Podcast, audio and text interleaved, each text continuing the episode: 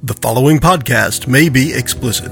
Shedcast presents Adventures from the Shed, a tabletop RPG podcast. You can find us online at adventuresfromtheshed.com. Welcome to another sidebar episode of Adventures from the Shed. In this episode, Mickey, JJ, and Joe share their views on the roles of both players and the GM in developing a living, interactive world with a content-rich environment.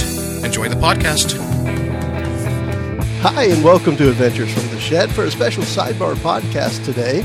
I'm Joe. I'm here with Mickey and JJ, and we're going to talk a little bit about adventure creation and content within adventures. We're getting ready to start our own adventure in a campaign in the world of Dungeon World. It's going to be a fantasy campaign, and part of the purpose of this sidebar is to gather ideas from the players and find out what it is we want to put in it. And then everyone can be the judge of how well I did. With that, I'll turn it over to Mickey here to say hi. I just want to say hello to all the beautiful people out there. Hi, everyone. Both of you. Yes. Please subscribe, give us comments, rate us, tell us how we're doing. And find us at adventuresfromtheshed.com. Adventuresfromtheshed.com is the happening place to be. It is. You can. I need affirmation. You need affirmation? You need to do cookies? I need cookies. I want a pat on the head as well. I don't have a button for +1 pat on head. Oh. We'll get that, though. Do we have thumbs up? Well, there's the like button that has a thumbs up, right? Can we have a poke? Can we have it so it pokes individual people? We don't have a poke. We need beaver pelts. All right. That's enough. We do need beaver pelts. And that's JJ contributing. Say hi. Hello. This is JJ here, and we will be talking about adventure content today, and I have lots to talk about, so let's see how this rolls. and although this is going to be released later, it is December 12th. I got my Dungeon Master Guide on December 9th, just like Amazon said I would, and we have that on the table here, so there might be oohs and ahs as we're looking at this book during the evening. It's very pretty. Yeah, it's awesome. Well, the Dungeon World book as well, that's a huge one, especially for our podcast. But let's kick it off. Let's talk about, to start, the beginning of the adventure. For those listening, myself, I've mostly been a game master, a dungeon master. I think JJ has had a similar experience. We've both played, but not as often. Mickey, however, has just been a player in the games. So we have multiple perspectives here. Or by multiple, I guess I mean two. Yeah, two sides of the coin. There's really only two sides to the coin. So, when... Mickey, when you start an adventure, what is your preferred method of starting? Is it something like learning each character as you go along and then finding out how they're linked? Or do you like the stereotypical, you're all starting in a tavern, you all know each other, and some guy wants you to help them? I do not like the second option, although I don't really see a way of doing it any other way when you've got a group of people that you bring together for a couple of sessions. The ideal setting for me would be one where the characters come together organically, and as you go along your merry path, you kind of build into this storyline that intertwines each of the characters in the game. To me, that's the most fun, because then I get to meet the characters, get to know them, I get to know the players a little bit better in that scenario versus, all of a sudden you wake up and you're in a room somewhere with 5 people you don't know. In a tavern, specifically, drinking. Well, Right. And it happens in real life, but we won't go there right now. Do you have an example of the start of a game that you enjoyed? I can't think of one offhand. I can think of ones where I didn't enjoy the start. The starter set? The starter set was... It was an isolated event, that couldn't be helped. We had a great group of people to play, so it was a lot of fun regardless of the start. Correct. But it was one of those, you all start together. Right. I think we had one campaign where it was like, my character was off camping by herself, and like a group just happened to come along, and kind of saved her from some bandits or whatever who were attacking her unbeknownst to them, she could have handled herself. Was that one shot I ran? Yeah, there was like a one shot that you ran. So it was Kevin and Kat? Yeah, and, you know... How many people with the same first letter? Kevin, Kat, and Mickey. And that was neat. Because and we were nice. Don't go there. I didn't. But we were playing with a group of, you know, novice players. We were all novice players, and we were all looking to JJ as, you know... the DM and the ruler of this world. That was a nice start because in that sense, I think that was a good intro to some novice players just to get more of a flavor for the game versus getting railroaded during like an encounter session. Yeah. Fair enough. Was that in D&D 4th edition? It was D&D. It was 4th edition, yeah. I was just trying to give them a taste to see if they would like it. Mm-hmm. And, I tried to keep I came up with an adventure on the fly on the top of my head off of a book I read, and I just tried to kind of incorporate the elements. It was a little bit R.A. Salvatore, a little bit wow. Mm-hmm. Cool. It just kind of worked out. You know, we had the Frostmourne from the Lich King, and cool. That was good times. It worked. When you draw on the resources you know, you're able to provide better information for the players. Exactly. Yeah. And the more in-depth the information, the more real the world seems. Absolutely. Now, the conversation we're having is, do we like a scripted start and a scripted conclusion? Yeah, specifically, Mickey mentioned before we started, that whole railroad idea. It's a common theme. So... when I'm doing a one-shot, or if I'm doing what I think is going to be like maybe a month or 2 months, I, as the DM, prefer doing the scripted start, simply because trying to get everyone together is like herding cats. Now, let me interrupt you for a second. When you say like a month long, how many hours of play are you saying? And I use that reference because, of course, we're releasing 24 to 32 hours. Okay. Of actual play. So that's like every Saturday, 8 hours. Okay. Something like that.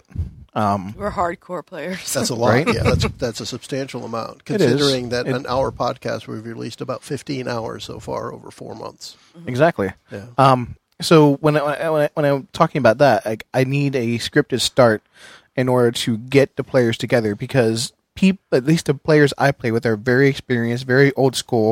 They like to make these incredibly in-depth characters, but none of them have the same goals at all. And so in order to get them on the same track and to get into the adventure, and then we can explore the other goals, we had to get them into a cohesive whole first. And the only way I can do that is a scripted start. The best alternative to that I've found is when I can get all the players ahead of time to create their characters together, have a backstory starting with them already merged. As I consider the possibilities of that actually happening, and that's. But even with a scripted start, there's good ways and bad ways, and I've experienced both. I've experienced some, you know. Quote-unquote railroading at the beginning where the characters come together and it's scripted start, but it's still kind of organic, and I've experienced others where all of a sudden you're kidnapped in the middle of the night and you're taken to some strange room. So there is that one, which that's a hard, you know, when you're kidnapped in the middle of the night, you wake up and you're surrounded by people you don't know. Like, that's so boring and cliche. The adventure I had you guys do the one time was... you were all in an area to make your fortune, and you all happened to meet up at the bounty board because they were trying to clear this vast wilderness so that it could be habited. So they were looking at it, and they're like, ooh, giants are worth this much. Well, we can't take off a giant by ourselves, so maybe we team up. Yeah. And it just happened because you guys were all willing to work together. You guys had goals that were matching. So... but there's some people who just don't get that hint sometimes, I swear. You got to beat them over the head with it. So let me take a little stab at this one. One of the things that I like to do, and this goes to something that you were saying, JJ, in that when you first get your players together, one of the things I'll address, and it goes along with this, although it's kind of outside of what I originally intended here, when you get the players together, one of the things I need to say when we start, and I think I've said this in a previous podcast, was the players need to agree that in order for a long-running adventure, the characters need to be cooperative. There is no other choice. I like to say conflict, not combat. Mm-hmm. The players, it's awesome to have conflict between the characters. When Mickey's character, regardless of which one it is, if there's a wizard in the group, she says, fucking wizards. Exactly. So that conflict between those characters is essential to entertainment as well as fun within the game. But when it comes to blows, when it comes to I want to shoot the wizard in the knee, I say we need to step back. So the first start is make sure you understand your characters need to be cooperative for this game to last. And once we can get that ground rule set, it becomes a lot easier for the players to then understand their characters need to talk to each other. You know, that has then become essential. So even if it's a scripted start and everyone's in the tavern together, maybe they're going to clink mugs together rather than start saying, who the hell is this guy sitting next to me, right? And yeah, they know they need to be cooperative there.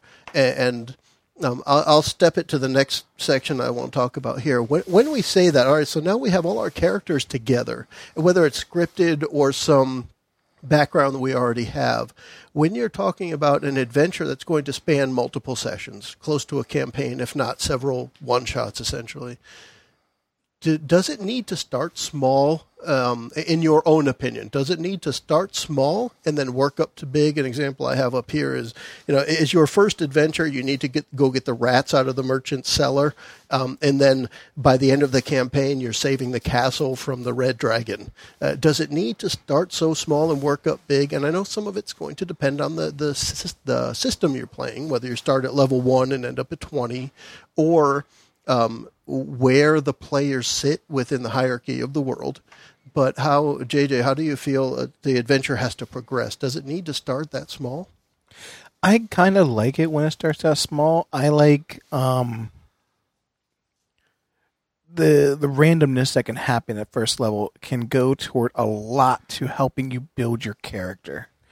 Like, if you're the barbarian and you had the most hit points at level 1, but you're always throwing yourself in, you know, harm's way, and you're always the first one to go down, you know, level 1, 2, and 3, you know, then the rest of the party starts calling you Nancy because you go into a rage when someone steps on your toe. You know, right. Like, so it helps build the character, it helps build the backstory. I like the starting small thing.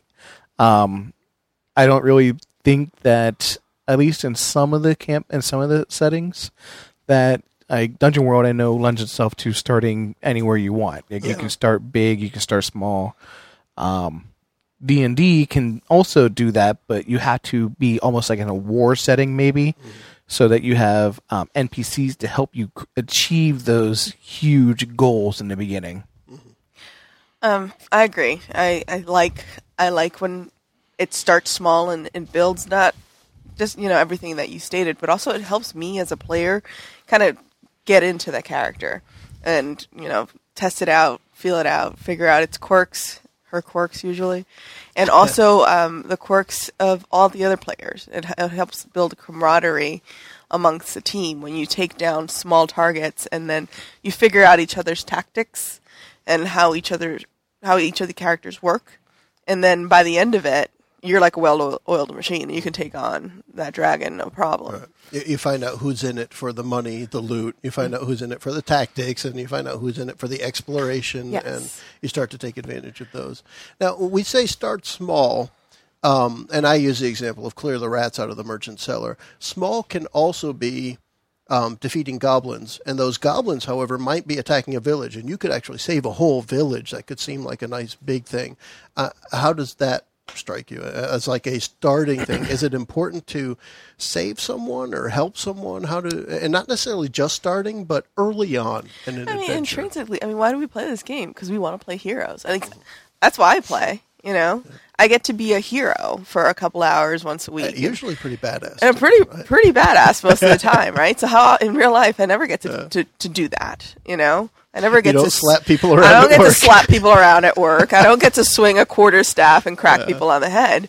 So, I mean, I love that. I love that I can put on, or I can enter this world where my character saves a village, saves a town, and becomes like, you know, the hero of Phandalin. Or Phandalin, however you want to say it. Where they have pecan pie. And with the starting small thing, it helps with the, okay, so we defeated the goblins. Like, stepping from our world, our real world, to defeating goblins, that's a fairly easy logical jump. You know, stepping from our world to defeating a dragon the first time around, that's much more mythological, much more gamey, so to speak. But if you start off with the goblins, and you can start immersing yourself in that world. Okay, so now we got the goblins. Now we're going after the hobgoblins and the orcs, and you start immersing yourself into the monster, into the lore, and you build yourself up to that storyline. You can see yourself, you know, killing that dragon now. Mm-hmm. So that immersion is very useful. Then that progression from something that so is we go from something mild, right, to it all goes towards building the world for the character and immersing yourself in that world. And the more details and the more adventures you have, the more interactions, the more battles, the more discussion, the more real it becomes. Mm-hmm. At least for me, I can see the movie in my head as I play better. Oh, and I like that reference, because one of the things I like to do when I run the game is to set the scene. Where are you in the scene? And sometimes I even use a reference of the camera. Where's the camera pointed in the scene, and how does that play out? And I think that character immersion is very important. It's something I strive for personally, that if you're fighting the goblins to save the city, or just clearing rats out of the merchant cellar, that merchant has something in it for you, or the city is going to be thankful for what you've done. Hopefully, by the end of whatever happens, your name is known somewhere. Mm-hmm. If nothing else, that merchant knows that your character has helped, and you get that discount at his shop, or you get the free food when you show up. If you save the town, maybe they name the fountain in the middle of the town after you. There has to be something that connects your character to the event when I play, and that's kind of what I look for. And I think that helps, and we'll go to that highlighted point there that we brought up before we started, the actual description of the world and the non-player character. So the things that the GM actually controls, that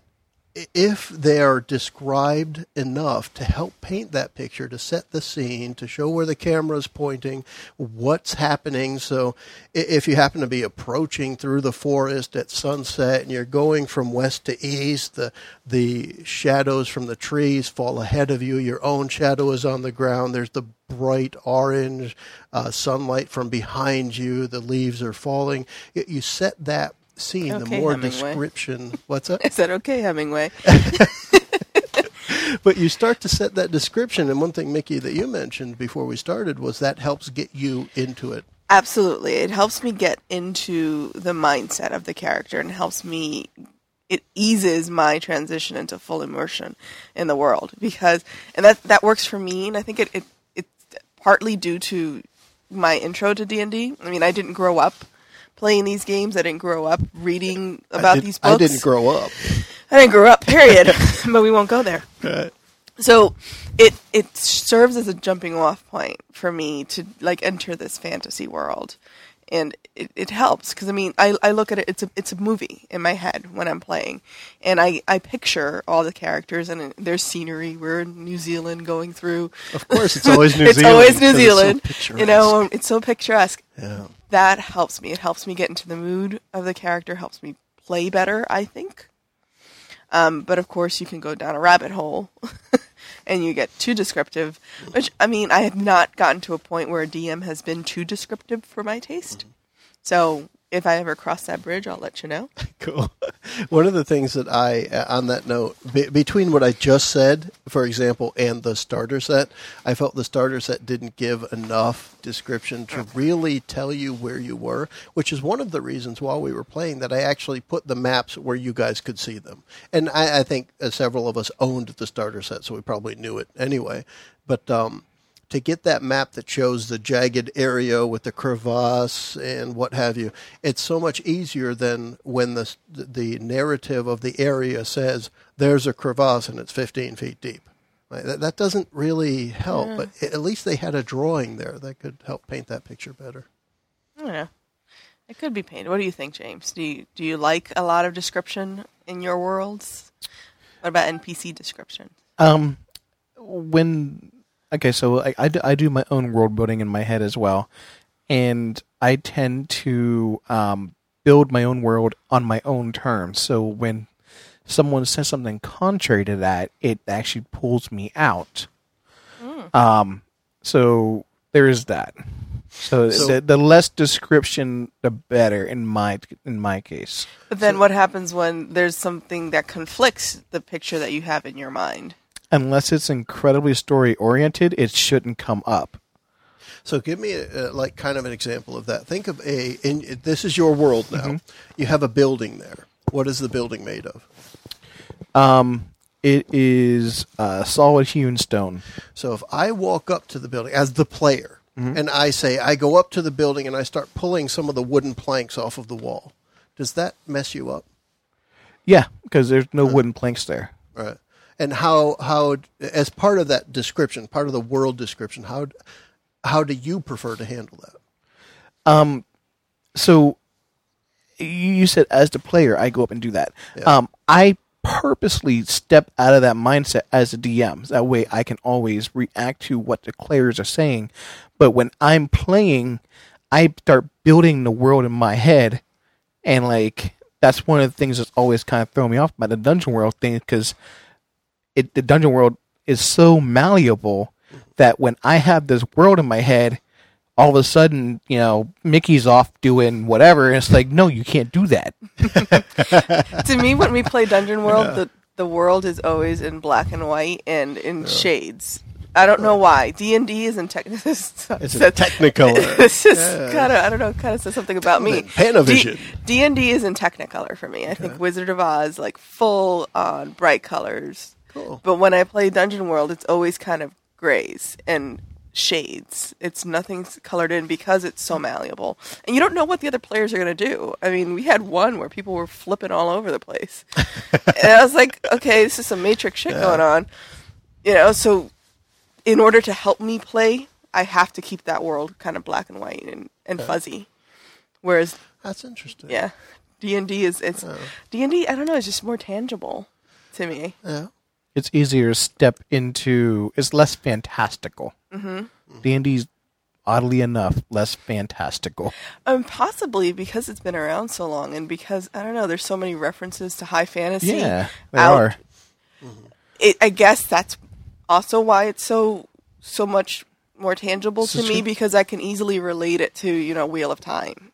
Wheel of Time. You can King Arthur. Yeah, King Arthur. The medieval fantasy you can see easier. Yes. So some of that comes to then when the description happens, because you're familiar with a rule set, it's easier to fit that description into that. I think, JJ, you said before, that box. You know what the box is. Exactly. And when you step out of it, it can be difficult. Well, and when that box is already defined in your book and somebody describes something that fits the box, you now know how to color it to give it the right color that fits. And like you said, like I just said, a medieval fantasy, that's so well fleshed out in our media, in our culture, that we understand, the Knight's Tale and all these other shows. We can mimic our actions based off of those things that we've seen, whereas. Say, steampunk, for example, I haven't done a lot of research on it. All I've ever seen are costumes. I'm interested in it, but I don't know how I'm not huge into the Victorian era. Mm-hmm. So the miladies and, that sort of thing. You've definitely got to be more pompous. And I'm not certain how I should model my behavior in a steampunk setting. Or even, I don't know, another world setting. I like my boxes. And I don't want other people to mess with them. I have them stacked nicely. Don't mess with them. Where's my stapler? I think at some point we'll go over that whole Dungeon World idea. And I think I'd like to explain it more. And that we'll probably keep for a separate podcast because that'll go way off topic here. But let's take another step in. So we started our adventure, whether it be scripted or not. We have the amount of description that you want in the world, whether it be large or small, black and white color, and we're in there. All right, so we're in that adventure. It's going on. Things are going well. How important is it how your character is equipped, the specific armor you have, the weapons? If that equipment is an important feature within that adventure, how important is it that that you have new equipment as you go through the adventure? So I start, for example, I'm the fighter, and at the beginning of the adventure, I've got a long sword and leather armor. But at the end of the adventure, I want to be decked out in full plate. I want the Vorpal Sword of Dragon Slaying plus 20, and I'd better have a shield that has something awesome inscribed on it. How important is that when you go through a campaign? I think it's very important because, to me, it just adds, I want to say it lends more reality to the character. Uh-huh. I love when my character starts off with, a regular quarterstaff, and then along the way comes across this, ancient ruined quarterstaff that's, +4 to hit. I love that. And it creates little treasures throughout the adventure for my character to find. It keeps me vested. It's not just about the team and the ultimate goal. There's also little cookies for my character to find along the way. So I think that it just makes it much more fun. Do those pieces of equipment have to make your character better, or just being better in themselves, is that good enough? You talk about the regular stick to a ruined staff. Does that ruined staff have to have a plus 10 to be cool, or is it it's cool enough that it's this ancient rune staff that I got as a gift for saving some village from werewolves, It's this ancient staff that was, part of a monument that was entombed with the hero of that village, and because I went in and saved them from these werewolves, they gifted this staff to me. How awesome is that? And that's their story to yours. Yeah. So, now the history of that town has my character's name attached to it, you said at the beginning. So, it makes it all super cool. Super cool. I'm out of adjectives. Super cool. And going back to the starting small, working your way up, I like the character progression of levels, and I like the character progression of gaining more powerful items. And I've always disliked starting a high level campaign and then just having the players go shopping through the book. You start with 400,000 gold pieces. What are you going to do with it? What magic items do you want? And that just seems so boring to me, because then you're going to be min-maxing your character. And, I mean, min-maxing is all well and good, but I like it where, maybe you have something that doesn't quite work with your character, doesn't quite jive, but it still complements the overall thing. And because you started using it at level 4 and you kept using it through level 10, you now are integrated into your character, and you can't go without it, because that's what your character does. That's his niche. Yep. Or niche. I never knew. I swear I don't know which is it niche or niche. My sister has 2 daughters, so I have 2 niches. You have 2 niches. Yes. I think it's niche. I think you can pronounce it either way. It depends on whether you want to pronounce it. Either. If you want to say gracias or gracias. Gracias. Muchas gracias. I would say a good example of what I think you just were mentioning there, JJ, a relatively good example. Through our starter set, Sir Walter Moss had a family heirloom great axe. And even though he was presented with a +1 longsword and had opportunities to do something different, Mike felt it was within that character. If it says family heirloom on it, why would I drop that thing? So he ended up cleaving everything with the great axe right through the entire starter set, which I think plays into that point that his character, the player felt the character had an attachment to an item and therefore kept using it regardless of if it was the best item for the situation. But in that perspective, one thing, and talking about equipment, it's something, JJ, you brought up before, is as a GM, I want to make sure then if that player has formed an attachment to that, let's not gimp the character just because they like the great axe. Let's make it a better great axe at level 5 and better again at level 10 and better again. So you grow it with them. That's one of the things you've seen me do in one of my adventures where I crafted signature items to each of the characters to help them along the way. I think there was one point we were doing a campaign with Joe and we had no healer.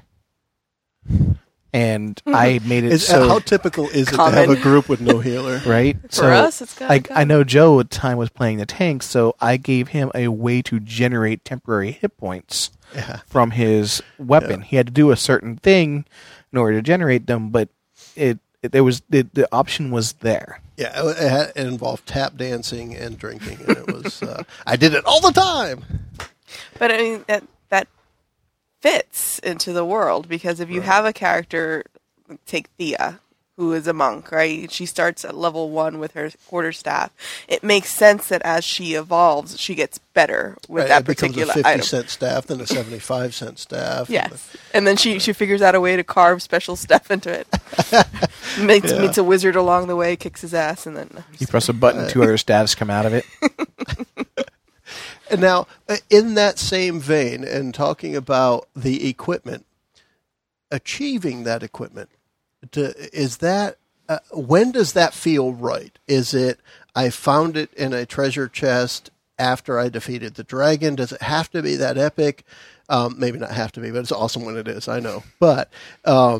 Can it just be that it was you were researching in the library, found that that runed staff that Thea has been wanting, that legendary runed staff that all the monks talked about once upon a time?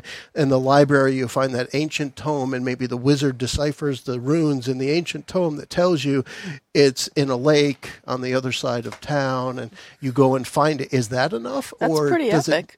So it doesn't necessarily need to be after defeating the most awesome monster ever. No, it doesn't. Like it's all about the story. Like at least with items and progression like that, because otherwise, when the next better thing comes on, there's no attachment to the item. Yeah, just chuck it out the window, sell it. Okay, here now I get a new thing. Woohoo! Yeah, no, absolutely. I like that. Like it's kind of like in WoW. Mm-hmm. I put. Time after time, I raided until I finally got 2 of the legendary artifacts. And even though they have no place in the game anymore, they're still taking up space in my bank because I can't get rid of them. That's cool. Yeah, and that brings up a good point, because to me, in a tabletop RPG, that's not something that happens. You don't necessarily, for example, most characters in most campaigns don't have a house. Mm-hmm. So if you happen to keep that quarterstaff you had at level 1 because it has sentimental value, you're either carrying it with you, probably with a handkerchief tied with all your belongings as the hobo, or it's just gone.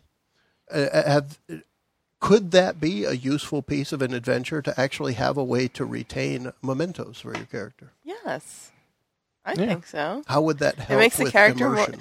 And I go back to it. It makes the character more real to me, because as the character progresses, there are experiences that shape the personality of that character. So it makes sense that she would keep. I say she. It makes sense that Noctra was one of my characters that I played. I remember Noctra. That Noctra would keep a small token. She kind of gave me the willies, by the way. She gave a lot of people the willies. That she would keep a small brooch from her hometown that was decimated by vampires. And, she would keep that throughout her lifetime because it reminds her of why she's on the path that she's on. And why she went as far as she did. Oh, I hope I get to play Noctra again. We can always find a way to work. So that's one of the things. In the interest of world building, it also helps the DM when the characters, when the players, give the DM a lot to work with. Like that's one thing I love about Mickey is whenever we sit down to do a character building concept, I had this whole worksheet that I have, and then it's like, okay, so how does she grow up, and so on and so forth, and I and it helps build a much more real character in her head.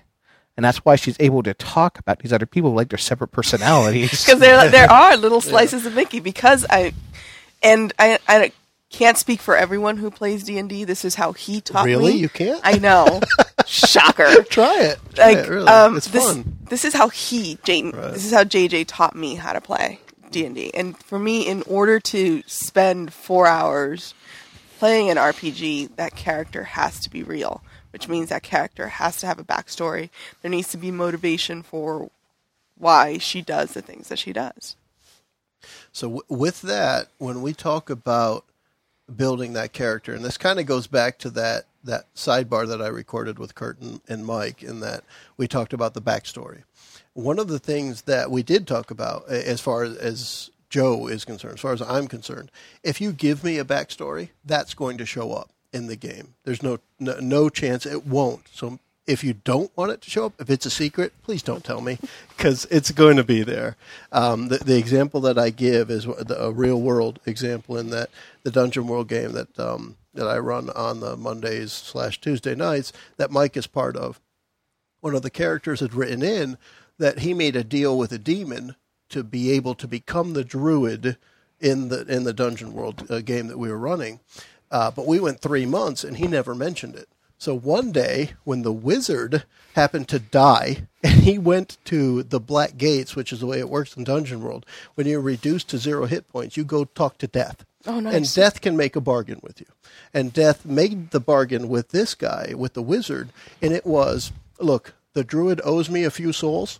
You go collect, and I'll let you go back to living. So I made the character bring forth the background, the backstory that he didn't bring up himself. So I'll do that.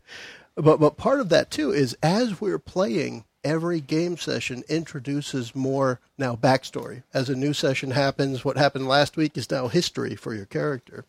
And I try to make sure that keeps coming up. Now, when you're playing in an adventure, how important is it that, so say, in the first session, you help the merchant clear the rats out of the cellar? How important is it later on that comes back in some way or another? I don't think it has to come back unless it somehow moves the story forward in a new way. I mean, because you come across so many people and adventures, I think it would get boring if you try to bring everything back. Mm-hmm.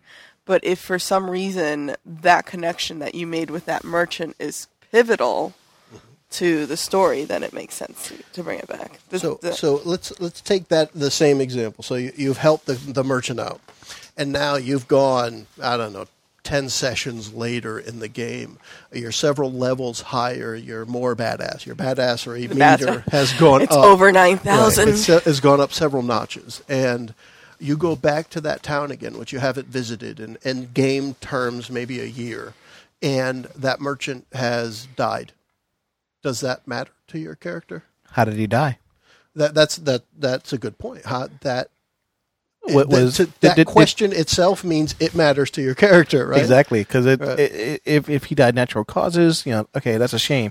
But if he died as a ramification of our actions. Mm-hmm. Mm. There's probably going to be some reckoning. You know, we at one point cared about him. We will make sure that recollections, you know, recompenses is distributed. Yeah. Cool. So yeah, you're right. It doesn't matter how small the backstory piece is. If you can tie it back in again and make it, you know, that would be a very interesting thing, especially if it was like the first emotional attachment that we made to the world. Right. Mm. When you finish that first one, sticking with the same example, you've helped, Merchant Millie. She had all these problems with the rats infesting her basement. You help her out, and at the end, she's so grateful, and she starts calling you by your first name, and it turns out the store she runs is one that has the best beef jerky in town. And Mama Millie. Exactly. So Millie's beef jerky is the best in town, and that's where you go every time you go to stock up, and a year goes by, you're going back to that same town, you're heroes of the world, or at least of the region, and Millie's dead, And you realize at that point, wow, that's someone we started with, someone we grew up with. Mama Millie's gone. Yeah. Right. I want to know who killed Mama Millie. Exactly. Or well, if she or what? If she died of natural causes, that's one thing. But if something happened to her, I'm going to whoop some ass. Whoop some ass. And so, we did say that would be explicit, right? Exactly. I don't know. Ass is totally legal. Yeah. Ass. You can say ass. You just can't say a hole afterwards. You can't say asshole? No. Oh, damn it. Oh, that sucks. They always bleep that out on the radio. They'll say ass bleep hole. Oh. Ass bleep hole. Got me right in the ass bleep hole. Oh, yeah, yeah. All right. Totally off topic now. So with that, actually, I'll use that as a shoehorned segue into this next piece I want to mention, the last piece I have up on the screen here. But Mother Millie died, right? Mama Millie. The beef jerky queen of the West is now dead, and it turns out that somebody caused it. It wasn't natural causes, and you're the badass, so you want to go kick their ass. So that may be a pivotal point of what your character class does. Maybe is kick ass, right? As the monk, you walk into the room, ass is getting kicked, right? How important is it in an adventure that there are specific situations that only your character class can handle? I'll let you start, James. You want me to start? Okay. So as long as those elements don't become annoying, because you mean like I can only do this, but only if I roll a 10, and I haven't rolled a 10 all freaking night. And yeah, like you don't want to stymie the story based off a roll, but if you can have something extra happen. Like, the story's going to progress anyways, but the story will progress easier if someone can do a thing. That's okay. At the same time, when I was beginning DMing, I had a habit of, trapping everything. And it got to the point where, the rogue would go up to the door. Yeah. Okay, I check for traps. All right? There, you don't see anything. All right. I peek inside the keyhole. Boom! You don't see anything. All right, I touch the doorknob lightly. You don't see anything. All right, are the hinges on this side or that side? And it got to I made the realization that because I've been trapping everything and giving this rogue so much to do, they were now paranoid. Oh gosh, yeah. And so that's why I say don't overdo it. Make it so there was something extra. So, there's an extra piece of loot at the end of the thing because they were able to open that one treasure chest. It's not necessary. So let me reframe it a little, because I'm thinking the way that you're answering it isn't the way I intended it, but I like the answer regardless. My thought is... What? Is your volume okay? Okay, never mind. I freaking rock. I noticed. My thought and the question was... Is it important for your character to be in the spotlight because of your skill set? Yes. And solely because of your skill set. So, for example, and this is my point. So, when that trap comes up, is it important that the rogue handles it, or is it just important that the trap is handled? It's just important that the trap is handled. It's even better when the rogue handles it, because, I'm self-centered. I like cookies, I like my character to do cool things. So when she can go in and, disarm the trap and pick the unpickable lock, that's awesome. So it is important then, by what you just said, what I would rephrase my question then, it is important then that your character is highlighted, but not that the story stops if your character fails. Correct. Okay. Yeah. So if there's a magic book out there and the wizard can't read it, then someone should still be able to pick it up and bring it back to town, so a librarian can decipher it. Or correct. I remember a combat, if you remember it, in Asheville. We were living in Asheville, and you were playing Thea. It was like one of the first really times you played high-level Thea, and you went flying off into the distance and disabled the trap that was causing an ice field around the whole combat, and it helped. Make the combat for the rest of the party easier. It wasn't necessary to disarm, But no. You took it upon yourself to go and disarm it. Because elves ignore difficult terrain. And it sounds like at that point, no other character or class in that party could have done that. Eventually, They would have gotten there. But not with the expediency. Correct. They would have taken a lot more damage. And because my character, Thea, is the badass that she is, she was able to go there, disarm it within a couple of rounds. Mm-hmm. And everybody, the rest of the party was like, oh, that was awesome. Mm. You know? Yeah, so, having those little extra cookies is cool. It definitely helps, like I said, build character. So bringing highlights to the character, regardless of the class, something that character is special at, something that character feels a sense of pride or accomplishment at doing because they can do it. They're the good ones at it. Yeah, and it's something that I like to do as a DM is, tailor each session to a different character. Like, have a story arc for one character, and then the next story arc is for another character. And that way, everyone shares the spotlight. That way, it's not always on.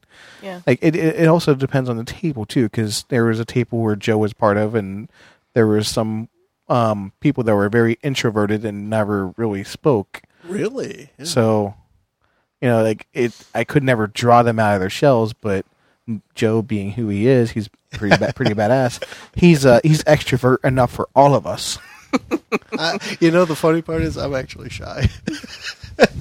When we get together and play, though, I am so pumped up from playing. And I mentioned this. And for anyone who's listening, if you haven't checked out the couple of videos we've got up on YouTube, go check them out because I don't sit still in my seat the whole time. And it's so much fun to watch. Super pumped. Yeah, I get excited watching myself playing a game.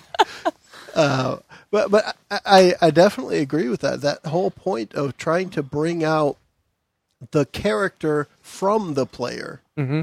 And as far as creating, when you're creating that adventure, going to the topic, when you're creating it and you're thinking of the people who are playing and the characters who are playing. So if maybe that introvert is a wizard, mm-hmm. and that wizard has a specific familiar, and you can bring that familiar into the story, that may be a way to pull that player into the story as well. So things like that, I think, can definitely help when you're constructing your adventure for your specific players. Yeah. Like, I remember there was one campaign I was running, and I was really, really proud of myself. It was very short-lived, but we started fairly high up, and, the one character, kamikaze to save everybody else. So then I did that once. Was it? I didn't know I was going to kill myself, but I did it once. But then the rest of the party, the next session, we're like, okay, we need to go save this guy. We are going down to the fourth level of hell to save this guy. And they, and so I was like, okay, wow. Well, okay then. I thought you were going to reroll a new character. I didn't realize we were going to keep the same. Okay, let's do it. And they took that from me, and I learned from that. Okay, so he forcibly took the spotlight on himself, mm-hmm. and now let's keep it there. And let's rescue him. The story is now about him. And so, and then, when someone else steps into the spotlight, let's shift the story to them. But it depends on the strength of the characters and the players actually, whether or not they're willing to step into that spotlight.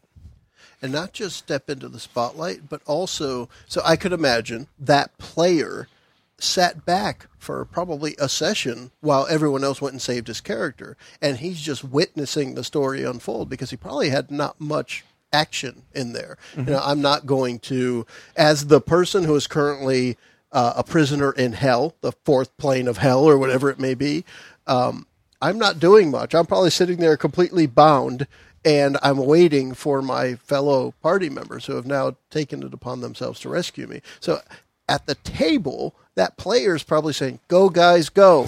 I anticipated that, and he was incorporeal while the rest of the players were corporeal, mm-hmm. so he was able to help where he could when they had to fight other incorporeal things. Cool. Mm-hmm. And there were certain switches that had to be pulled while only a dead person could pull because they had to reach through a wall to pull the switch to open the door and stuff like that. So, I included him where I could, so at least he wasn't sitting there fiddling with thumbs. And you, JJ, just gave me something that I had not put up on here that I wish I had. Splitting the party.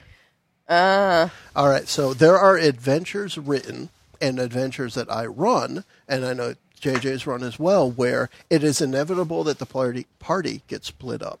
and how do you handle that? So, Mickey, from the player's perspective, what is that like when the party splits up at the table? What is it? It's nerve-wracking. For me, it's nerve-wracking because, you know, you've gotten used to your group of 4 or 5, and all of a sudden you've got to split up. What's going to happen? Will I see them again? Ever. Will I see them again ever? It's a little nerve-wracking because, you know, I build attachments to characters. It adds a level of intrigue to a game, definitely, when you split the party and everyone kind of goes, or groups go in their separate ways, and now I have to, especially when it's early on in the game and you're not really certain of the intent or the intentions of the other person. Is this person really whom they have professed to be all this time, or are they going to stab me in the back now that everyone else is gone, you know? Right. It could be really cool, but nerve-wracking at the same time. So I guess I don't really have an opinion yet. If you had the opportunity to describe an adventure you liked, how would splitting the party work out? Like, and I'll try and set up what I mean here. As if Joe, as I were to create an adventure, and I know at some point in the adventure you guys are going to reach this spot, and only one of the player characters can fit through this little spot in the side of the mountain. And, of course, it's going to be the smallest one, right? And it's probably going to be the halfling that Mickey's playing. Green bottle. Right. So that the only way the adventure progresses right now, apparently, is for the smallest character to fit through this little spot. It's going to split them up. How important is it to get everyone back together as quickly as possible, as slowly as possible? From the player's perspective, say you're the one that gets through, so you're going to get all the spotlight for a little while. But how important is it to get back to the cohesiveness of the group? I think it's very important to get back to the cohesiveness of the group, because otherwise you're just by yourself in this fantasy world and it becomes a bedtime story versus, you know. I love that analogy. That's cool. Versus an RPG. What do you think, JJ? One thing I've noticed, like because Mickey's always been in one of my games now that we've been together, and I've noticed that whenever I do split up a party, she becomes much more wary. Mm-hmm. So when she has her full party behind her, she's not afraid of being all uppity. But as soon as she gets all split off, she's like, "So kick your ass." Yeah, she's much more polite to the NPCs. yes, we could probably do that. No, I don't want to barter. I'm okay with that price. I'm okay with that price. When she's got the party backing her up, she's like, no, 50 gold, that's it. So she's got the whole party there, and she's like, I'm going to kick your ass. Or pretty much. I just realized that Mickey's a thug. When she's got her crew behind her. Can you turn around so that I may kick your ass, please? Pretty much, yeah. That's cool. JJ, as GM or DM, how have you handled splitting the party up and getting them back together? When it's a designed part of your adventure. Of course, the players are going to make it happen, whether you want it to or not. But when you intended it, like that example I gave, when you purposely split the party. It was really interesting. The one party I was doing it with, they loved splitting up. Like, they all loved doing their own thing. And we had these gigantic notebooks. And, Carrie and Josh would go off and do something. And they'd write down what they were doing the entire time, and then they would hand it back to me when they came back to the table. And this is the conversation we had. This is how our story is progressing. And I'm like, okay, yeah. And then so, when the players want to send secret messages to each other, it's hard to as a DM keep the story going because they now have full control of the story.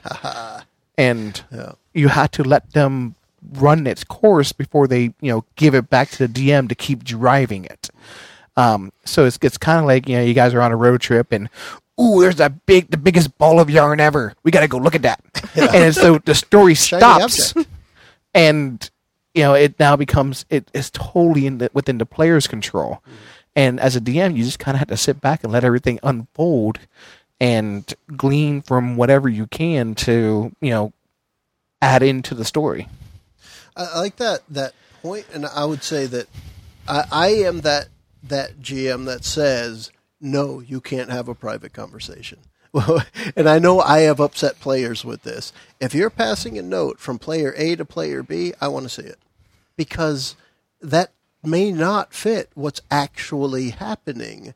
And you know, it can become difficult, especially in a scripted adventure where you need to go from point A to point Z with all of the points in between. And the players start saying, you know what, we want to get to point, you know, A and a half. And it's like, but that doesn't exist. But they've got this whole plan, and they've worked it out, and they've spent half an hour, and it's like, all right, we're going to go talk to you know, Mother Millie, and we're going to convince her to make pork jerky instead of beef jerky. I'm like, but that doesn't exist anywhere. We Mama's gone. Right. And she's dead, for that matter. I mean, right? So one of the things that I've had is it's a standing rule at my tables that players don't pass secret notes without me seeing them. Well, how about that one time where I passed you a secret note? Oh, that's another one, right? Is that one of those lessons you learned from? Well, that's learning a player. So yes, I learned from it, but I learned at that point that that player was incompatible with my life. Fair enough. It was incompatible with the way I wanted to play the game. It was a lot of interesting people conversation and not very much gameplay. So that made it kind of difficult. But I think when it comes to that, especially if you have a prepared adventure or you're running an adventure that may not even be prepared, when players start talking amongst each other, it's very important to make sure they include the person running the game. Yes. Because otherwise what they're discussing may or may not even be applicable to what's happening. This is true, but the difficulty for me is I am hard of hearing, and sitting at the end of the table, I can't always overhear what everyone's saying. Like I had to very intimately focus on someone's lips in order to read into what they're saying. So when it's in a group setting like that and there's multiple conversations going on, for the sake of the story, I want them to get it over with as soon as possible. Yeah. At the same time, you guys have your fun and let's move on. Right? Exactly. Like it's okay, yeah, you guys are doing your own story thing. I get that. But let's move on now. And on that note, how's it? I mean, you've gotten headphones. We've been able to turn stuff up. You probably heard everything okay. Yeah. I'm good on refreshing. This. This is very refreshing. It's cool. Almost like having hearing aids again. Nice. We'd turn the headphones up as much as you want. Yeah, it is nice. Which, of course, then helps to deteriorate the hearing even further. But yeah, I'm actually losing mine as well. But anyway. So we've covered a lot here. We've got a few minutes left. Is there anything that you guys want to add here? And again, a lot of this hopefully will help as we get into our Dungeon World game, where what you've voiced here will help me actually put things that you like into the adventure that we have. I'd like to hear from the audience, like on some of these points. And also, I'd love if we could work it in. Have a character building session together where you pull out your 100 questions on building a character, and you'll go through that, because I think I find it a very enriching experience for building characters. I've got a cool form like that too. I'd be curious how close it is, but some of that character building stuff is a lot of fun to do. Yeah, and I do like, as far as when we start our Dungeon World campaign, the first podcast will be character creation. It may only be an hour. And that kind of stifles it a little bit, but we'll have that as part of the release. Yeah, like that's one of the things where I haven't decided what class I want to play for the next Dungeon World thing. So I had to decide on a class, then I choose a personality. I can't choose a personality and then go for a class. It doesn't work for me like that. I work the other way around. Okay. Mm-hmm. So I had to choose a class and build a personality around it. Not just the personality, but think of the person you want to be. Is it the uppity? The personality that I want to play is the one I played back in 2002, and it was Octacatocathy. That's got to be something I can pronounce. That sounds like Klingon to me, anyway. And he ended up being called Strong Dawn. Oh, that, all right. So you played that character. That's your barbarian. That character name when we did the play test. Mm-hmm. So I want to play somebody evil again, but not evil. Just kind of evil. Yeah, somebody who doesn't. So Briesque. That Briesque was just conniving. I loved her. Yeah, By the end, I loved her. She was just out for herself. Forget all y'all. I'm stealing those rubies. I'm stealing those emeralds. And the ceiling collapses. That was an awesome end, I think. It would have been awesome if the ceiling had collapsed and killed everyone. That would have been perfect. I would have looted the bodies and walked out. Yeah. So, actually, let's end on that note. As far as an adventure, we have now played the Dungeons & Dragons starter set from start to finish, skipping all kinds of stuff that didn't make the podcast entertaining, but we played it all the way through. JJ, if you had to pick your favorite part that was part of the adventure, what would it be? I know my favorite part was the players, but as part of the adventure, I would pick something else. The first time we encountered a doppelganger, and he came in as the drow and flipped the switch underneath the bed, and I just immediately took off after him and started pinging him with freezing ray and slowing his movement speed. And then someone else chased out after me with me, and we just left the two other people in the room to deal with the ogre. I think Kurt was the second one out there with Thor. Right? And Bree was in there going, "What the fuck?" You know? Like that. I really, because that's exactly what was that? Like as the erudite, inquisitive wizard, what was that? I'm going to go find out what that is. Yeah. So, go check Gadget legs. Yeah, exactly. Like it was go Gadget. So now what I'll expand on that behind the scenes. The part of the adventure that made that happen was it did say within the adventure, and this goes to the content and the creation of the adventure, it said that if things are going poorly, then this doppelganger disguised as a drow would grab the map and run.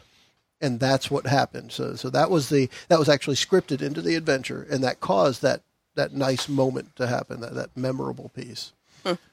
Mickey, if you had to pick, because you do now. That was my favorite part. I think when we came up on the red brands at the pub, and there was a couple of them. Giant tap house. Yeah, and there were a couple of them on the porch, and she started talking shit just right out the bat. Yeah. Again, the thug. Mickey the thug. And you know, she's got her friends behind her. I would say that was half of the memorabilia. There was solely Mickey, because really, when we approached as the table, when we approached that situation, you were like, "I know Greg. He owes me money. I'm going to kill that motherfucker." Right? Yeah. And it was like you injected that into the situation, which to me raised the level of involvement. Everybody else was like, "Wow, Bree knows this guy. It's going to be cool. I'm going to kick his ass." Right. Now, the little one shot we just did, where the headache thing, as a party, and if it had been a continuing story, having crew be the last one up and slaughter everyone, and then he shakes everyone else awake. I think that would add a lot to the character development there too, and into the world development. I would say at the end of that episode, if Crew woke up anyone other than Saunders first, he'd have been in trouble, because he was the one that knocked out everyone else. Yeah. Saunders got beat up by the Invisible Stalker, but he was the only one Crew didn't hit. And if he woke up Theo first, that's what walloped him. That's what we're talking about. How the encounters can help shape the characters themselves, which is why you want to start small and build up to. Mm-hmm. Cool. And I'll say for my part, running as the dungeon master for the starter set, my favorite part, and I'm going to kind of weasel out of this a little bit because I'm not going to name a specific part, but it was the way that the players adapted to what was happening in the story. So as players, you guys, you rushed in after the goblins, and then we had to re-record, and it was like, we need to be a lot more cautious with the goblins this time, right? Mm-hmm. And then we get to the goblin hideout, and Mike, as a player, says, I'm going to do this Crocodile Dundee thing on the wolves. And like that was a weird adaptation. And And I'm naming the things that are actually in the adventure. So it's in the adventure. If somebody uses animal handling on these wolves, this happens. And then after getting through the wolves, there's a garbage chute. And everyone's like, we're going up the garbage chute.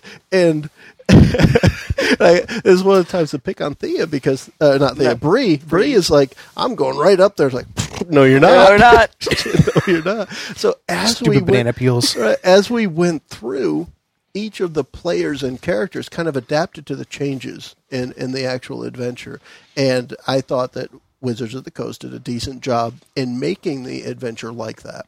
So there were new things that came up each time. When we got to Wyvern Tor, and it specifically listed in the adventure that if somebody takes out the lone orc guard outside, this happens. This is good. Everyone gets a surprise round. And Bree says, One shot. You know what? I see him. I'm going to take him out. And it just works that way. And then, you know, where she had been going first, I went first. I teleported up and blasted everyone out the window. Right. You go to the Goblin Castle, the Cragmaw Castle, and Ferris goes in, like I had described it. He goes in and he blasts the goblin outline on the wall.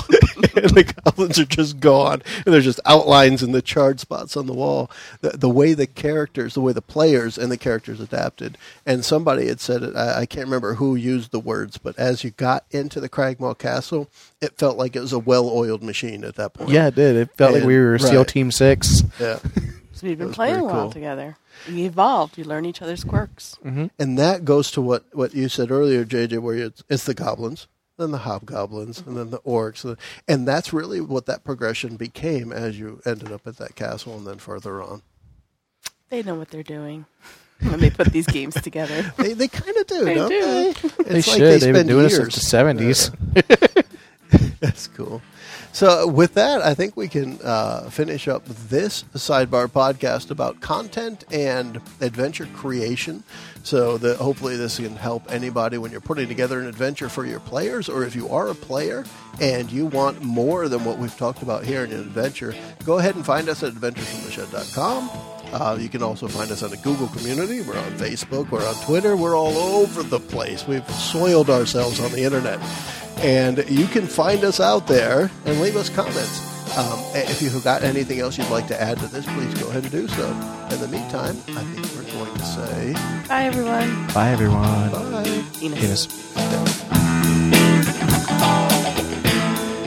We hope our ideas spark your imagination when creating adventures and developing your characters.